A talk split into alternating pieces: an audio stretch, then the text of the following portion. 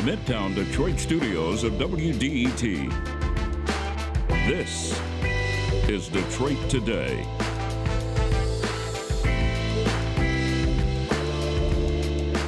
What do you think of when you think of the American South? If you live here in Southeast Michigan, there's a strong chance you have some family historical connection to the South, and certainly our food and culture and music, things that took shape during the migration from South to North, reflect a lot of Southern heritage. A new book takes a look at the relationships and dynamics that shape the South today and how they relate to our views of it. Imani Perry is going to join us today to talk about her journey below the Mason Dixon line. It's all next on Detroit Today, but first the news from NPR.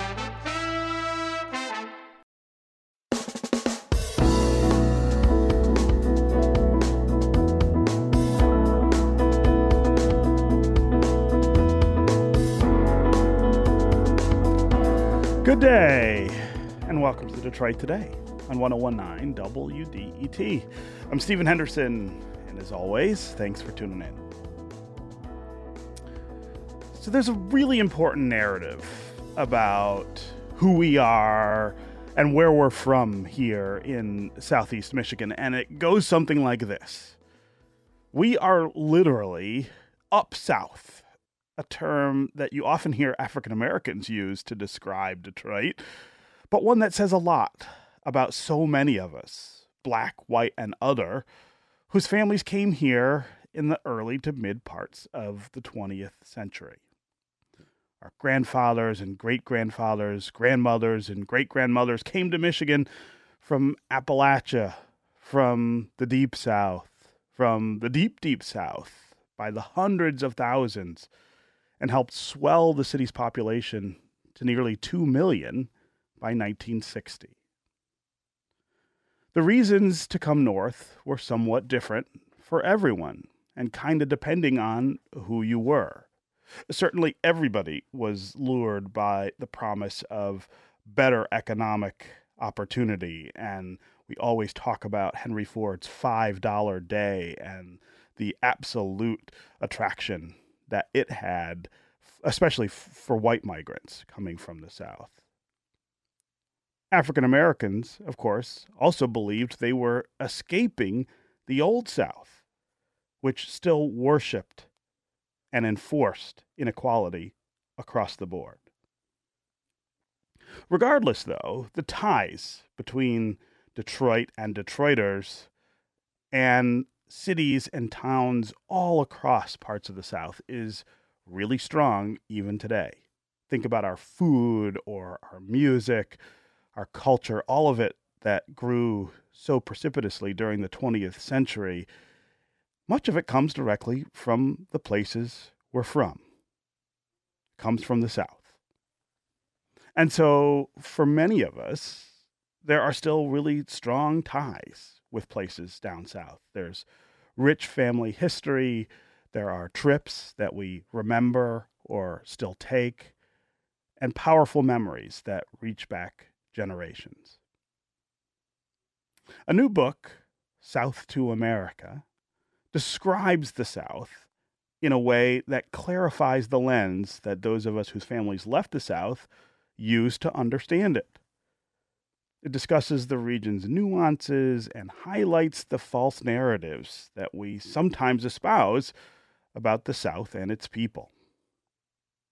Imani Perry is a professor of African American Studies at Princeton University, and in South to America, she writes of so many places in an attempt to cover its complexity, its beauty, the contradictions, and of course, the endless tragedy wrapped up in it all, bound in our country as a whole. Professor Perry is with us today to talk about this and more, and I could not be more excited for this conversation.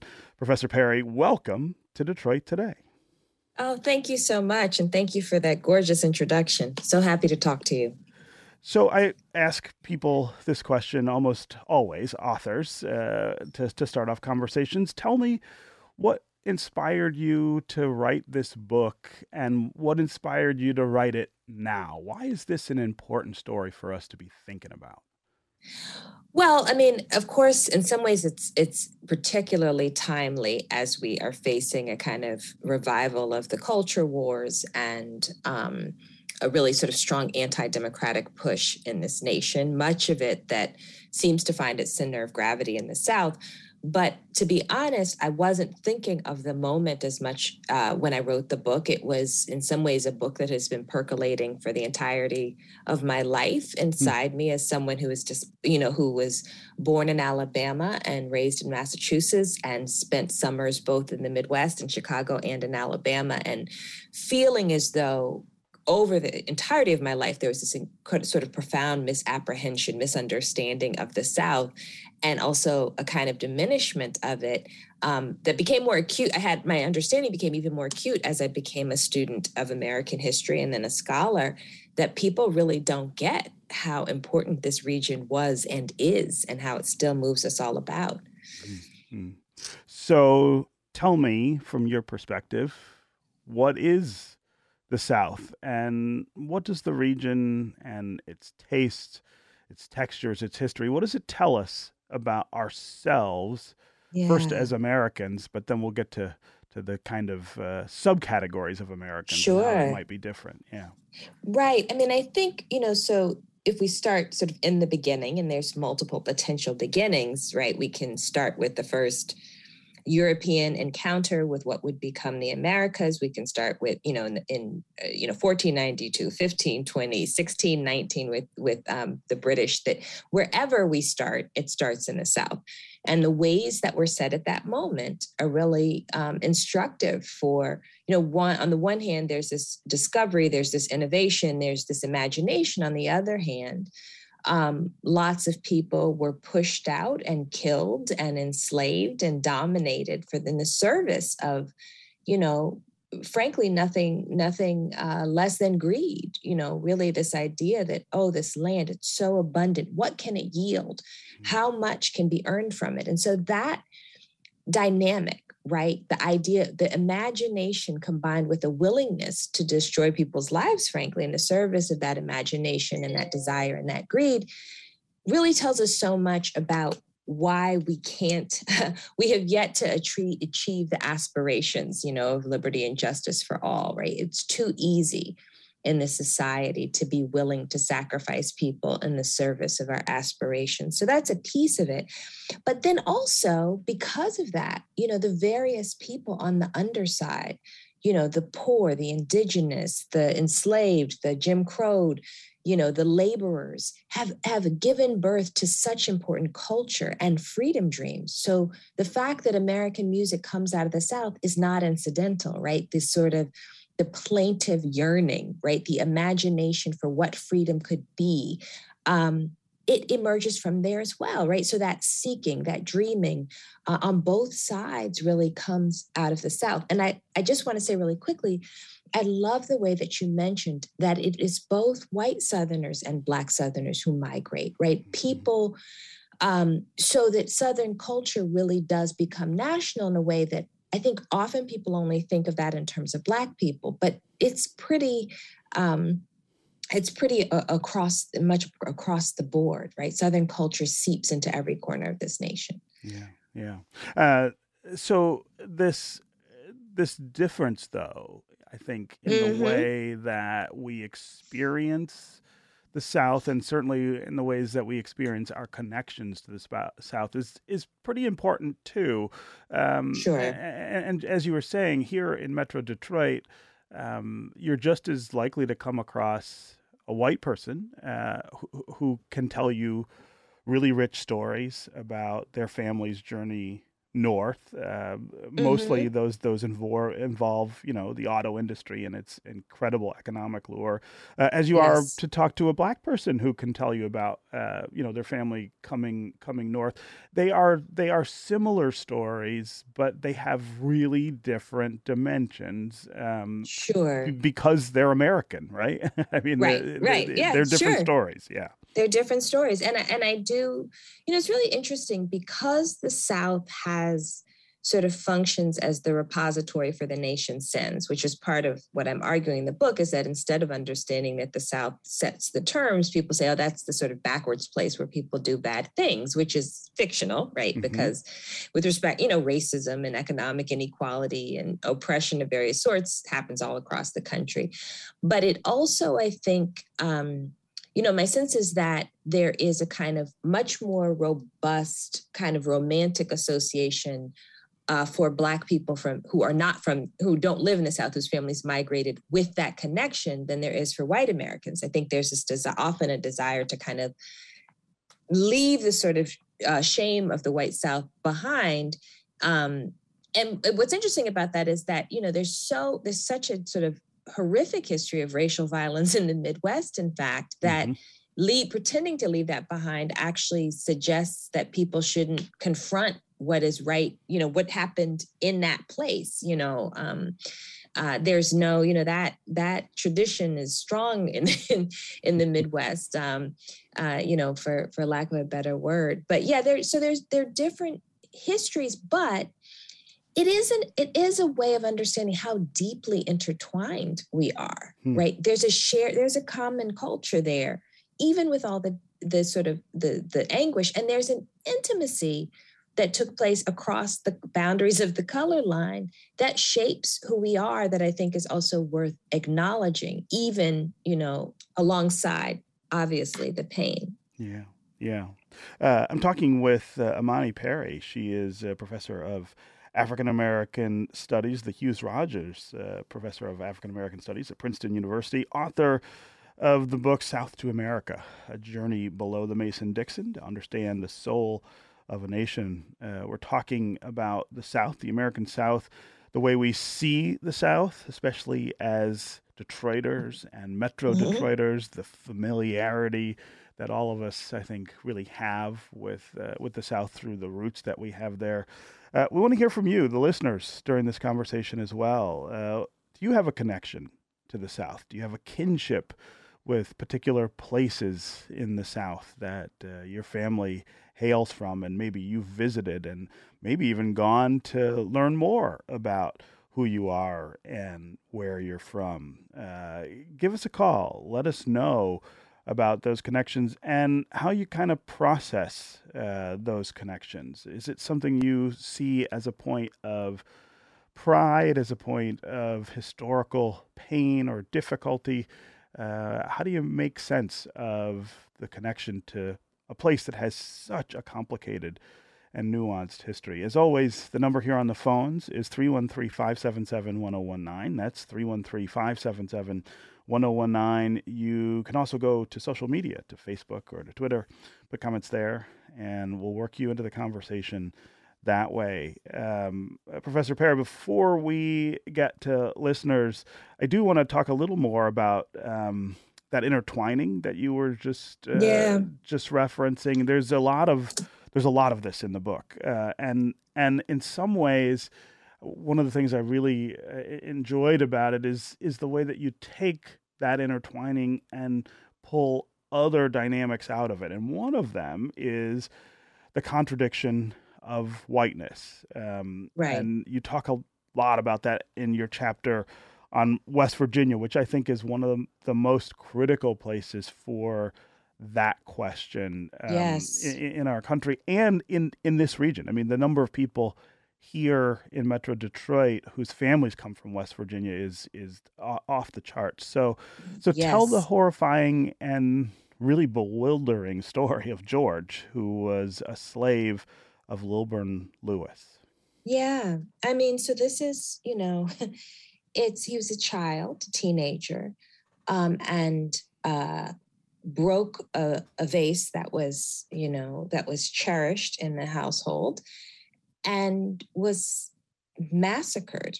You know, I mean, just you know, was killed in an incredibly violent fashion um, as a result of breaking this vase, and and other enslaved people were were called to bury him, and then there were a series of earthquakes um, and parts of his body kept coming up. You know, they tried to burn him, they tried to bury, you know, all these things. And it is a, um, it is one of those stories that feels, you know, fairly biblical in the mm-hmm. way that this effort to suppress, um, you know, this absolute, you know, savage violence kept coming up, kept coming up. You know, there was, and ultimately, you know, the Lewises wound up um, uh, uh, disappearing because for gentlemen, this was sort of a shameful thing to have, have done this such sort of horrific violence, even to an enslaved person. But it's such an instructive story because we forget, you know, we tell the stories of West Virginia and miners and laboring people, and we forget often, I think, the elites that both moved around, you know, uh, laboring white people and black people.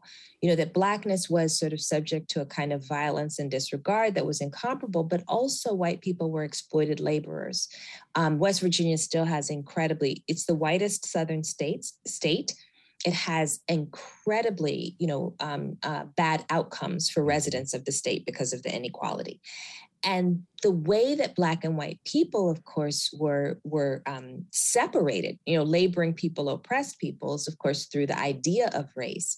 But i wanted to delve into the history of the state to understand that there are there were layers of the ways in which people were disenfranchised working people people who went deep down into the earth to provide abundance for this nation right? Like the things our modern conveniences are possible because people went deep down into the earth and suffered physically, emotionally, um, and for for us, right? And I want you know, so to uncover uncover that history to me seems to sort of um, try to try to get past sort of the romantic myth and think about how this place was made, right, mm. across the board, um, with some care. Yeah, yeah, uh, and and uh, you, you can't help but read that chapter on West Virginia um, and not think of not think of modern West Virginia and the stories oh, of course. that yes. we are talking about now. I Absolutely. mean, this, this incredible struggle that um, uh, that Joe Manchin goes through oh. uh, on yep. a daily basis. I feel like, and and look, I'm not I'm I'm not sympathetic to him in many ways for right. for some of the ways that he plays that, but I am I think empathetic to the the the the, the push and pull in that state, which I don't know that most people who live there now would describe it as having its roots in uh, this kind of racial inequality as well as economic inequality. But yes, but but, but it, it does. does. It absolutely, absolutely. is cast forward uh, into 2022. Absolutely. And those who own the, you know, there's a kind of Manchin is sort of a, in, in many ways a sort of contemporary coal baron and there and we see that tension between that sort of mode of wealth production and the democratic uh, mm-hmm. uh, sensibilities of West Virginians, which are which are very complex, right? The intersection between like this labor history and this racial history means that its politics are really distinctive, but so illuminating. Um, yeah. yeah. Yeah. Okay, when we come back, we're going to continue this really wonderful conversation with uh, Imani Perry about her book, South to America A Journey Below the Mason Dixon to Understand the Soul of a Nation. Uh, we will get to you on the phones and on social media. Uh, if you want to join us, give us a call 313 577 1019. Talk about your relationship to the South. Talk about how you think of the South. How do you think of the history that your family might have? Uh, in the South. So many of us here in Southeast Michigan do have those connections. You can also go to social media Facebook or Twitter. Put comments there, and uh, we'll work you into the conversation. We'll be right back with more Detroit Today.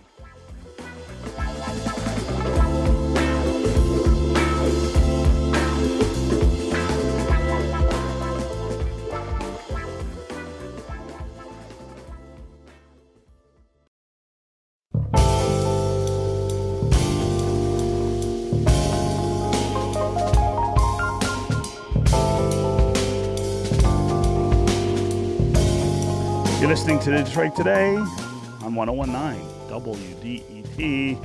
I'm Stephen Henderson, and as always, thanks for tuning in. Our guest this hour is Professor Imani Perry. She is the Hughes Rogers Professor of African American Studies at Princeton University and author of the book South to America a journey below the Mason Dixon to understand the soul of a nation. We're talking about the relationship between the South and the rest of America, the relationships that those of us here in Southeast Michigan uh, so often have to the South, uh, the place where so many of our families came from uh, to this city in the 20th century.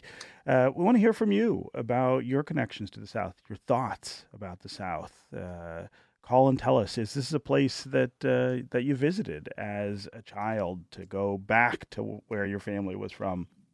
What do you make of the places that you know?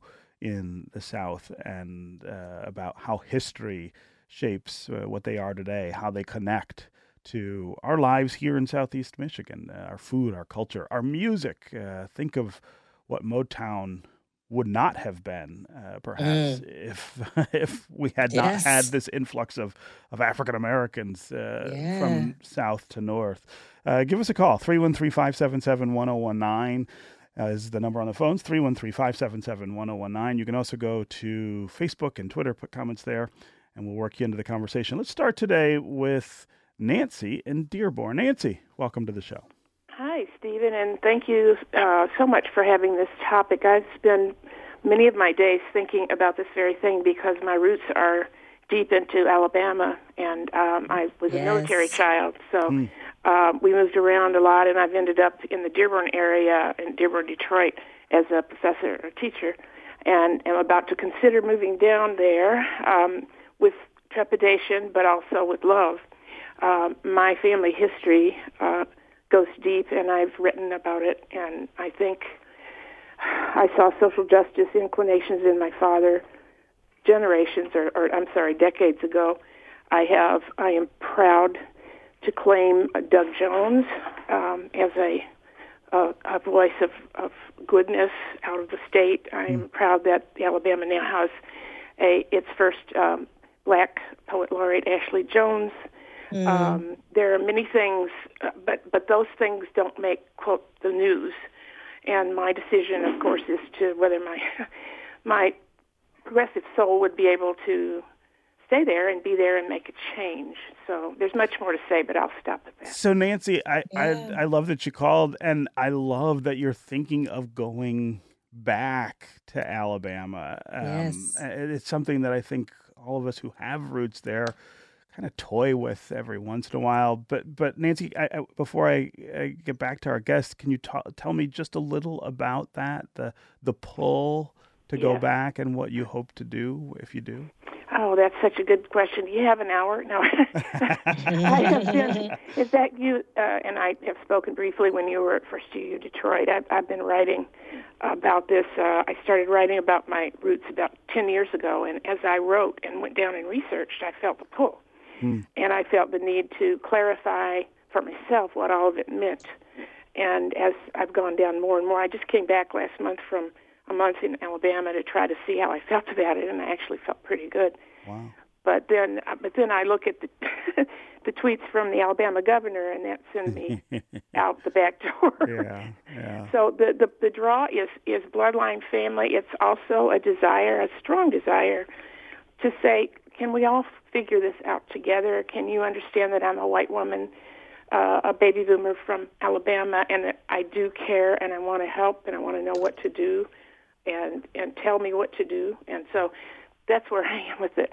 I've made I've got every friend I have in Alabama is progressive and open-hearted.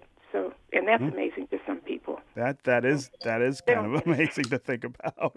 Nancy, I'm so glad you called uh, and shared that that story, uh, Professor Perry. That that uh, right there, uh, Nancy's Nancy's pull or, or yes. the, the the lure back is something that I think is also fascinating. You, have that same oh, that same yeah. dynamic in in in your life. Absolutely. I mean, I was I was born in Alabama, and most of my family continues to live in Alabama. And before COVID, I went there probably four times a year. Um, you know, want my children to be deeply connected, so I understand that pull. Um, there is a kind of grace in everyday living, a kind of gentleness and kindness in the way people interact with each other. And I will say that it's very easy for me to connect to, to Detroiters because so much of Detroit culture is directly connected to Alabama. I mean, sure. that's the prime right, and and even the intersection between Appalachia and and Alabama. You know, my ancestors come from northern Alabama, which is sort of the the foothills of Appalachia. So there's mm-hmm. so it's very it's a very um, comfortable connection. I will say that I think part of the history, and I write about uh, white Alabamans who were in the civil rights movement in the book. And part of the difficulty, I think, for, for progressive, politically progressives, white, white Americans in Alabama is that there is a disciplining, like a kind of punishment, I think, that that that politically progressive um, white people feel in a place mm. like Alabama that is so conservative. And I and part of what I wanted to do was give voice to that because it's not to suggest that, oh, well, it's harder for them than it is for people of color, but it is important to think about, right, um, the way in which pressure can shape people's politics and and can and, and actually can alienate and isolate people um, in a in a context that tends to be sort of racially divided. So it's so wonderful to hear that so much of you know her community in Alabama is like-minded, right? Yeah. I think that's a it's a good thing, and it's important to nurture those communities uh, in the South. And and it's important to note that there the South is changing really dramatically mm-hmm. right mm-hmm. now, and it's not just you know Alabama and and and politics. It's it's culture and demographics and, and yeah. all kinds of things all the way across uh, the South. It is not the place that it was just just 20 years ago. Uh, and and Nancy's stories about this kind of progressive thought and community, the the election of Doug Jones, the elections of uh, Warnock and and uh, now I'm going to forget the other senator from uh, from Georgia. Oh, Georgia. Um, yeah. yeah. I mean, it, oh, well, I think it's astonishing, right? Yeah. Although Georgia and Alabama are very much different.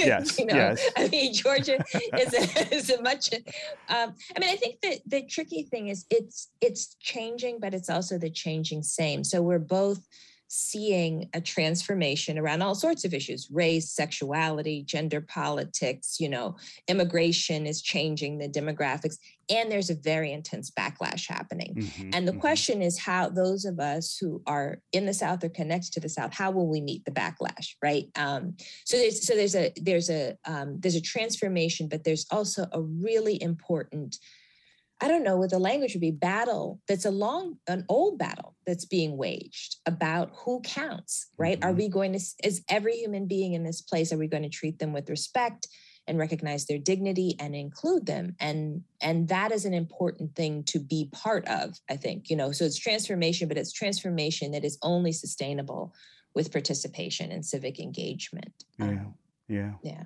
Uh, Nancy, again, really appreciate uh, the call and you sharing your story. And good luck uh, as you make decisions about uh, whether to go back home. Uh, let's next go to Kelly on the east side. Kelly, what's on your mind? Hi, hi, Stephen. Thanks for hey. taking my call. Yeah. Um, I find this conversation fascinating because I've always found the southern to northern migration in America fascinating, and I'm really glad um, we now have somebody writing, you know, such a great book. I intend to buy this book. Um, my father's family moved from Tennessee up to Lansing when he was first born. He's a baby boomer to uh, work in the car factories. Mm-hmm. And even, but before they came, they had been farmers in Tennessee. And before that, they were loggers. The, the first immigrants were loggers in the Appalachian Hills.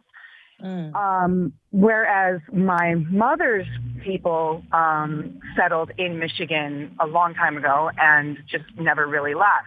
Um, so I do feel incredibly divided. I consider myself a northerner, a Yankee, I guess. I've only ever visited my Tennessee side of my family twice in my life, and it was in the 80s so I don't have a relationship. They feel like foreigners to me, and when I did interact with them, it felt very different.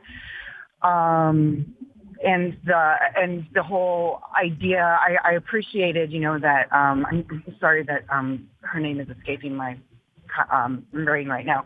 Brought up earlier in the conversation about um, the labor of the the white people in the hills and in mm-hmm. the farms and the exploitation.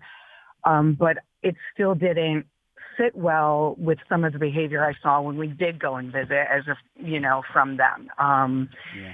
So I guess I just I do feel that divide, and I do yeah. feel that um, as and now a Detroiter or a Michigander. You know, I've Kelly, I've only I, ever known integration. So yeah, right, right, uh, Kelly. I, I really appreciate that perspective because uh, I think for for a lot of us who have roots in the South, there is this difficulty um, that we face uh, reckoning with what that that history is for white Americans. I think uh, a lot of it is you know connections to the system of inequality that you know has has had hold of uh, not just the South, but but but the entire country since its beginning.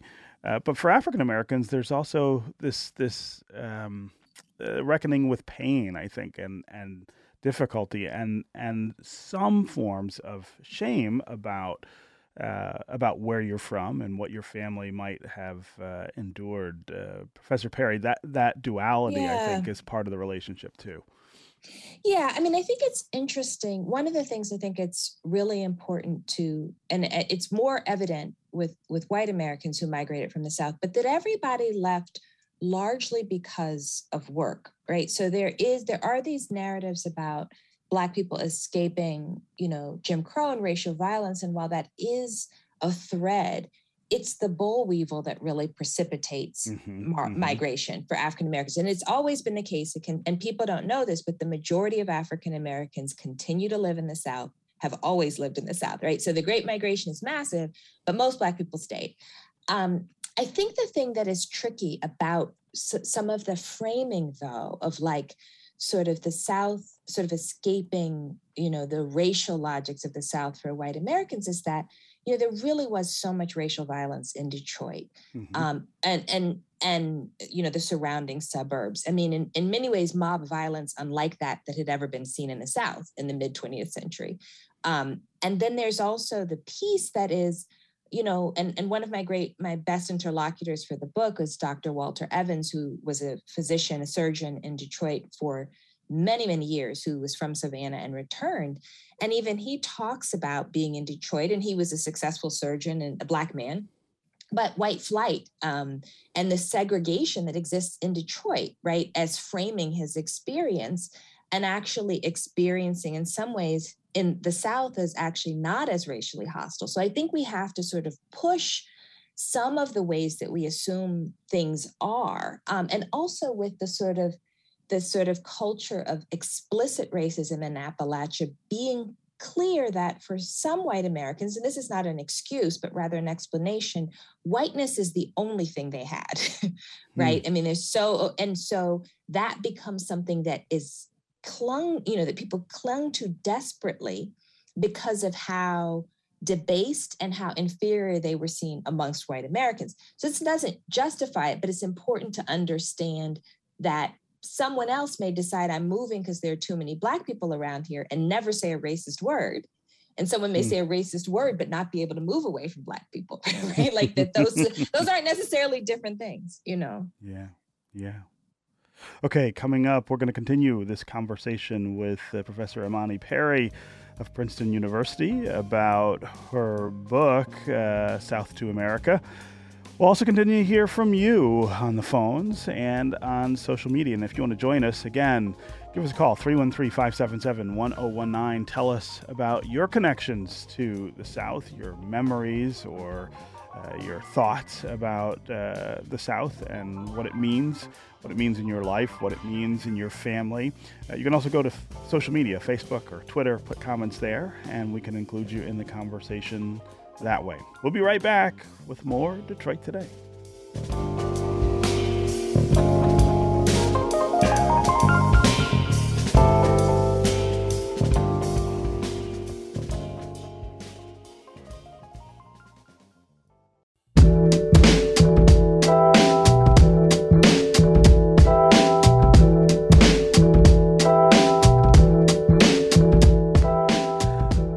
This is Detroit Today on 1019 WDET. I'm Stephen Henderson, and as always, Thanks for tuning in. Our guest this hour is uh, Professor Imani Perry. She is the Hughes Rogers Professor of African American Studies at Princeton University and author of South to America A Journey Below the Mason Dixon to Understand the Soul of a Nation. We're talking about the South and its powerful connections uh, to the rest of our nation and especially to us here in southeast Michigan, in Detroit and our suburbs. So many of us have uh, family connections to the South, have memories of the South, have uh, cultural connections to the South. Uh, call and tell us what those are for you. What are the touchstones in your life that uh, you relate to? Uh, your family's history in the South. Uh, as always, the number on the phones here is 313 577 1019. That's 313 577 1019. You can also go to the WDET Facebook page and uh, put comments there. Or you can go to Twitter and hashtag Detroit Today, and we can work you into the conversation. Uh, I, I want to start uh, this part of the conversation um, talking about my own connection uh, to the South, and and of course I've got like uh, like everybody, I have two different families that that uh, ended up coming um, north to to to Michigan. But my dad's family and his journey has been the one that's been most interesting to me, and it's because it's the one I know the least about or knew the least about uh, growing up. Uh, and I spent 30 years as an adult not having anything to do with uh, with those roots. My dad died when I was 14, and I was 44 when I finally went back to Natchez, Mississippi, which is uh, where he's from, uh, to start just kind of reacquainting myself with him and his family, but also. Uh, you know, uh, what I've found, of course, is uh, a really complicated and really rich history. Um, and I, I don't think any African American can make that journey and get much further than the first journey to uh, uh, the Hall of Records or uh, to a cemetery and not bump up against the history of, of slavery. Uh, because uh, as much as I think as Americans we'd like to think that's ancient history, it, it really just isn't. I mean, uh, it's only a few generations back in, in all of our families. And the difficulty of uh, reckoning with that, especially when you don't have, um, you know, your family to kind of explain it, um, is something that's been really, really intriguing to me to experience as an adult. That uh, it's not just um, it's not just like digging in the dirt uh, of of the past. It's like it is digging inside, uh, inside of ourselves and trying to understand um, really complex things. I mean, uh, one of the things that that I've bumped up against really quickly is uh, the notion that I'm related not only to enslaved people, but in almost certain probability uh, also enslavers, um, and that that complication, I think, sometimes turns us off from that kind of exploration. Um, but but in the book, um, I, I, think you do such a wonderful job of of trying to to exp- I, I, guess it's maybe a, a, a course pack, right? for, for for doing that in a way that doesn't um, that doesn't inspire such negative feelings, that doesn't ex- inspire shame, but inspires a thirst for for understanding. And it, it reminds me of how little so many of us actually understand. I mean, I, I am confessing to my own ignorance here over 30 years and uh, the last uh, the last uh, several years of, of trying to to to to be more knowledgeable. But I think that's a, I think that's pretty common, and I think that fear is one of the things that holds us back. Yeah, that's so. You know, I find it. I think that's true, and one of the my struggles with um, with the genealogical piece is that I do, you know, I, and I do genealogy in the book, and I think it's important, and it is for for most of us as Black Americans who do genealogy, we will find a significant amount of European ancestry, which means that our ancestors were most likely victims of the institutionalized rape of yes. the slave society, right? Yes. And I mean that I mean that, and, and this is really important because people ask this question about consent, and you have to remember that an enslaved person really couldn't consent because they couldn't say no, right? right? So, irrespective of whether there were relationships of sort of the most brutal form of rape or um, the sort of uh, coercive rape, either way, right? That is a central part of our history, and lots, lots of our, our women ancestors experienced it. Um, and so, you know that's part of the story. And also part of the story is that many of our ancestors most were not documented by name. If they right. were documented by name it was because they were in wills and being willed to people but their births and deaths were not recorded. And so for me as someone who is able to trace back to the to the early 1700s knowing that for many african americans pre 1870 it's not going to happen That's is right. that i want to i want us to be very clear in understanding that even if you can't that all of the history belongs to all of us even if we can't trace individual histories we can learn something from the stories broadly of how black people endured and imagined and escaped and all those things that i, I want us to have a a broad sense of it belonging to all of us much in the same way that you know, our ancestors came from so many different African cultures. We mm-hmm. have pieces of all of those cultures. We don't have a single culture. We have pieces of all those cultures, all the European cultures, the indigenous ancestry. We are, by definition, a mixed race and a multicultural people who became something on these shores out of the devastation of the transatlantic slave trade. Yeah. Yeah. Uh, Big Neo on Twitter writes uh, I wish I was able to participate in a conversation like this but my family has a propensity to not share those oral histories. Unfortunately, that leaves me yeah. not knowing my family roots. This is exactly what what, what we're talking about right here. Is uh, yeah. so many of us, you've got to you've got to kind of proactively um, got to dig around. Yeah, right. You got to go really and do. do. it yourself, yeah. uh, and yeah. it's not as hard anymore. Of course, we've got all these wonderful tools, tools. through technology that uh, that didn't exist even a decade ago um, to to be able to do it. So, can I uh, say I just sure, share a story related to that because I I have one side of my family tree that I don't really know, and um, I was through ancestry was digging around and found this ancestral cousin who almost has the exact same face as me. And it's this sort of like it's my son. I actually put a picture of her on the wall. My son was like, "Take that down. It's creepy to yeah. see this 1920 picture of someone." Like, but I mean, I think that there's you know there we we have to be able to quilt our way to to making a sense of our story and even the silences are important to acknowledge yes. you know that there's some you know that there are things you know toni morrison does this beautifully in the novel beloved which mm-hmm. ends with these lines this is not a story to pass on and even the refusal to passing on is something that is historically significant so i do encourage people to dig around but also to think about what it meant to not want to give you the burden of certain histories sure. right that's meaningful too yeah yeah that story about your cousin who who looks like you reminds me of the moment in Natchez when I walked into uh, the summer home of the family that I'm pretty sure owned mine, uh, and wow. they had a they had a portrait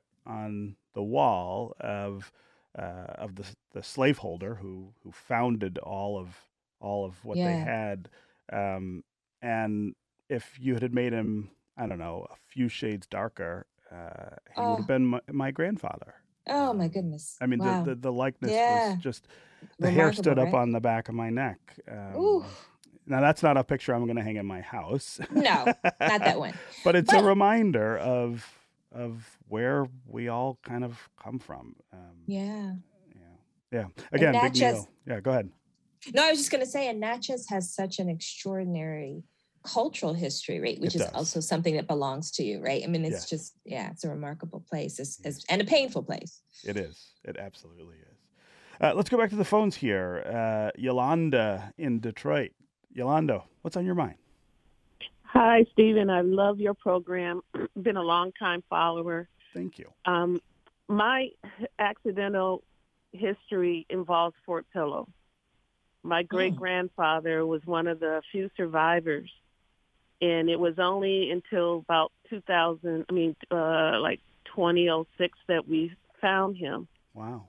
And I'm in Tennessee right now because the um, massacre occurred on April 12th of 1864. Okay. And descendants come every year for the last 15 years to memorialize and commemorate this massacre where out of 600 Union troops, only uh, over 50% were killed. Women, children, soldiers, black and white. Majority of them were were black, um, formerly enslaved people.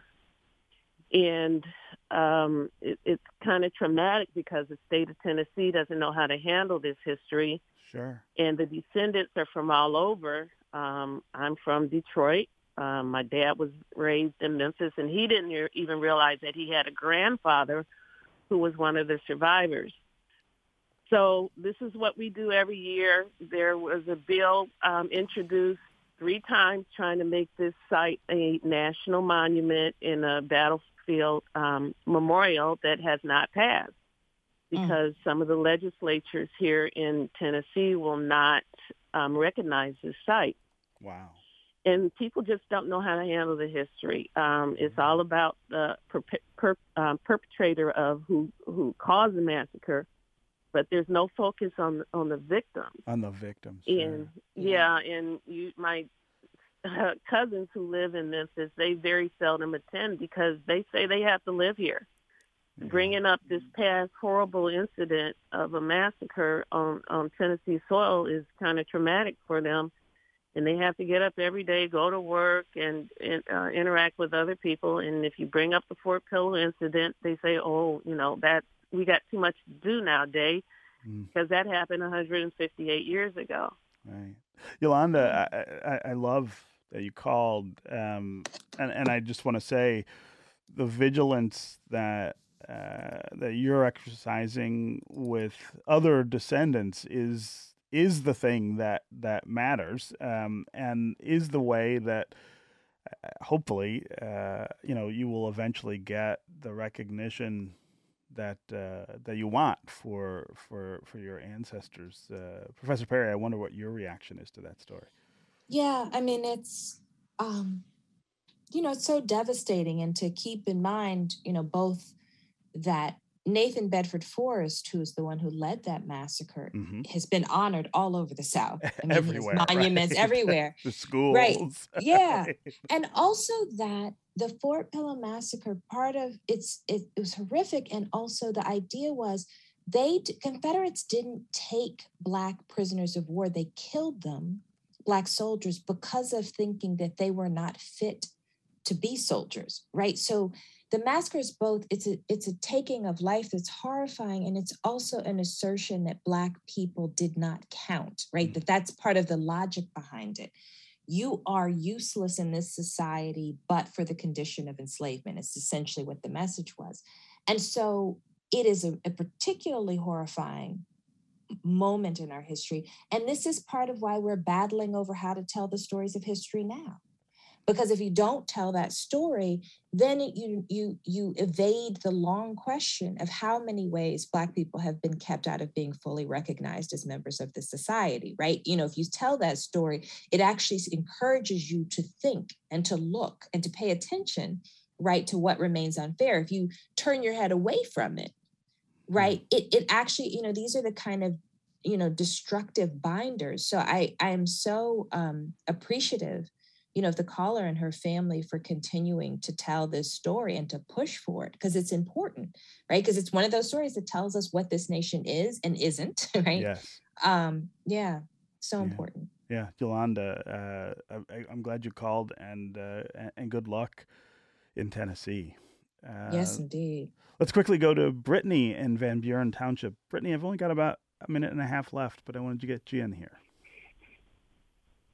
Hi, Stephen. Hi. Hi. Thank you so much for your or thank you so much for taking my call. I'm a huge fan. Um, unfortunately, I didn't hear the entire segment today, but the portion that I did tune in on um, was a portion on um, Appalachia, and that immediately hit home for me because I grew up um, a good portion of my childhood in southern West Virginia.